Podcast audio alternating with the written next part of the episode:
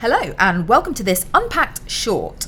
I'm Charlie Pickles. I am joined by the equivalent of Google, as we call him in the office, Peter Franklin. Hello. exactly.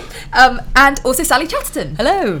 Fantastic. So today we are going to uh, unpack further a piece that Peter wrote entitled 30 Somethings Need Home Ownership Options and Fast. But before we go into the particular article that Peter was looking at, um, let's just spend a moment to think about why we have this obsession, um, certainly in the UK and actually not in all other European countries, with home ownership. So the particular focus here, as it says in the title, is is the kind of thirty somethings, but actually, you know, we obsess about the kind of 20 somethings into early 30 somethings not being able to get on the property ladder. I mean, does this really matter? I think it really does. Um, I think home ownership does give people a real stake in their communities, in in their in their nation, in the economy. I think it gives them the potential of um, collateral if they need loans to set up businesses. And um, I think it's providing for the future because if someone's not a homeowner by the time they retire, where are they going to live? You know, rent, paying rent is fine if you're earning well. Try doing that on a pension. You know, it's, it's not going to work um, unless you're in social housing. And Sally, what do you think? I think it's a madness, really, given that we saddle our young people already with so much university debt and then they have to get further into debt with a massive mortgage. I think that, you know, the. Uh, there's an element uh, of fluidity that renting allows you that owning a mortgage, having a mortgage doesn't.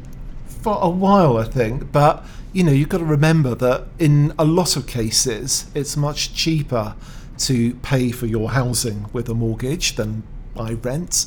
And even if the monthly outgoings are roughly the same, mortgage payments convert into equity, rent doesn't convert into anything. So, you know, m- mortgages are giving people ownership in a society. It's the idea of a property owning democracy. I think it's a very good thing. And yeah, I'll leave sort it of there. predicated, isn't it, on you getting the right sort of mortgage? And of course, if interest rates do increase, Mm, which certainly. you know they probably will do, then there's going to be an awful lot of people for whom that debt becomes unmanageable. And and you know, do we want our young people, our twenty somethings, to be taking on a mortgage that they can just about pay um, in current circumstances, to find then that they can't in, I mean, potentially just a few years.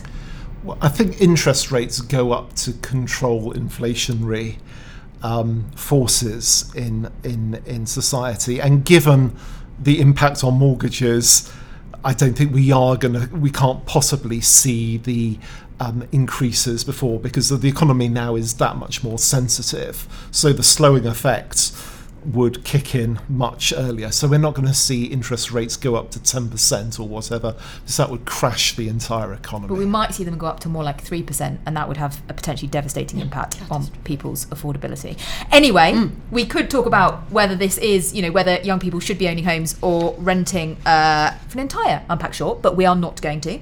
So, Peter, tell us which piece you were looking at when you wrote this and why you decided to unpack it.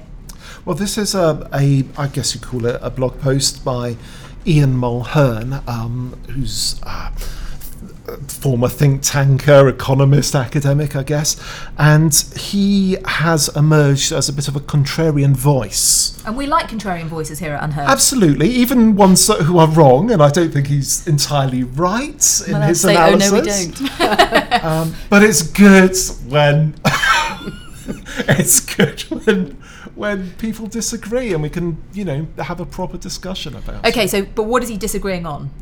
Ah, well, the, the key point of this article, he says that the decline in home ownership is conventionally supposed to be um, a result of um, overly high house prices.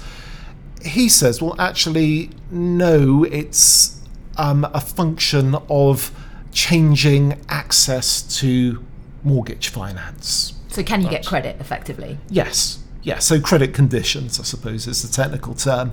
And he says that the uh, decline in home ownership, he said most of it happened uh, not when prices were going up, but when following the crash, um, the housing crash, the financial crisis, um, suddenly the banks decided, oh, maybe it's not such a good idea to offer 125% mortgages anymore, and and made access to financing much less um, liberal.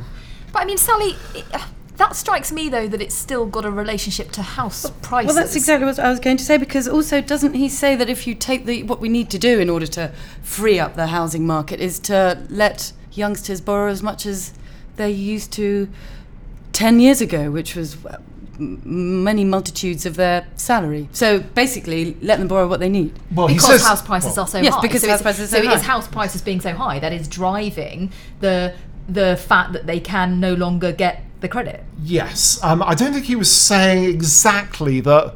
That's what we should do. Oh, sorry, I thought he was saying But- the limits on high.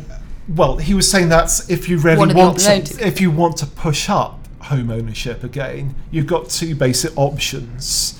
Either you invite the banking system to take on a lot more risks by by making mortgage mortgage How did that work out last time? well, not well, and, and which he points out. Or the other option, if you don't want the banks to go crazy on lending, is for government to step in and help people, um, aspiring home homeowners, first-time buyers especially, um, help them with uh, raising a deposit. So, Okay, so this, this yes. is this is the help to buy policy That's that right, uh, yeah. was introduced several years ago, and then got another big boost in terms of uh, government cash. Um, what was it? The last party conference, I think Theresa May, our prime minister, announced it. So you know, this is this is effectively a government scheme which inflates further the price of homes.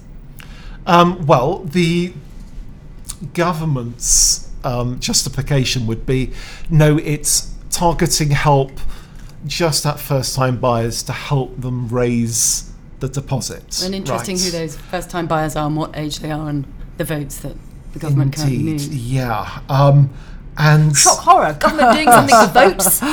Well, there, there is a reason why you'd want to help 30 somethings get mortgages if they don't already. Because once 30 somethings become 40 somethings, and I can tell you from bitter personal experience that happens sooner than you think, um, then you get in trouble if you haven't already got on the housing ladder because it becomes that much harder to get anyone to um, um, to to to lend the money to you because mortgages have to be paid off over a working lifetime. Once you get into your forties, you begin to run out of working Okay, but- lifetime. but bringing Assuming we stop at 65, but that's another question again. Well, isn't yeah, we could get into the whole, you know, when should you stop working, but we won't. But bringing it back quickly to um, help to buy. I mean, my understanding is you can get help to buy for new build properties.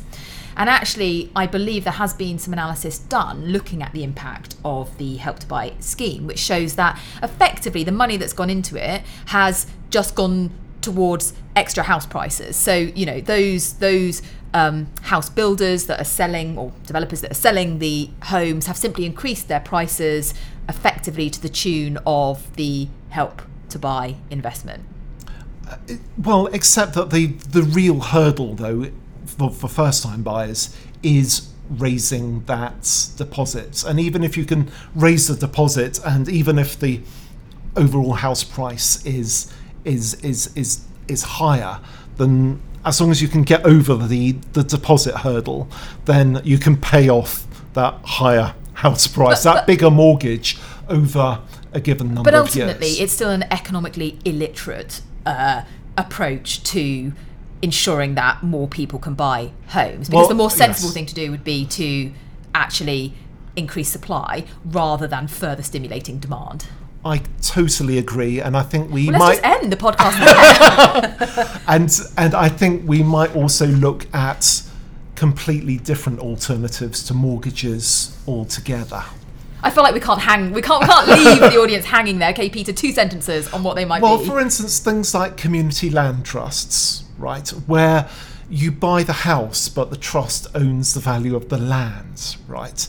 And that means what you have to buy is a lot less. But you know, it comes with certain restrictions, like you can't resell to capital, capitalize on land value increases.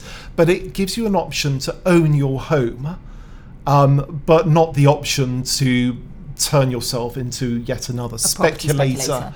And I think that's something we rarely have to look at in a lot more detail. Okay, well, I feel like that was a, a, a bit of a kind of, you know, sort of ending, which means you want to have a whole other podcast on it, which is handy because we're actually going to be doing a housing week coming up. And we will indeed have a podcast, and maybe that will be one of the areas that gets explored. So thank you, Sally and Peter, for that discussion. I'm not quite sure we entirely came to a consensus on, on whether home ownership amongst young people is the most pressing and important of issues. Um, some disagreement there, but we are UnHerd and we like different voices. Um, thank you also to James Coney for producing the podcast. Please do subscribe if you haven't already, and we will hope you tune in next time.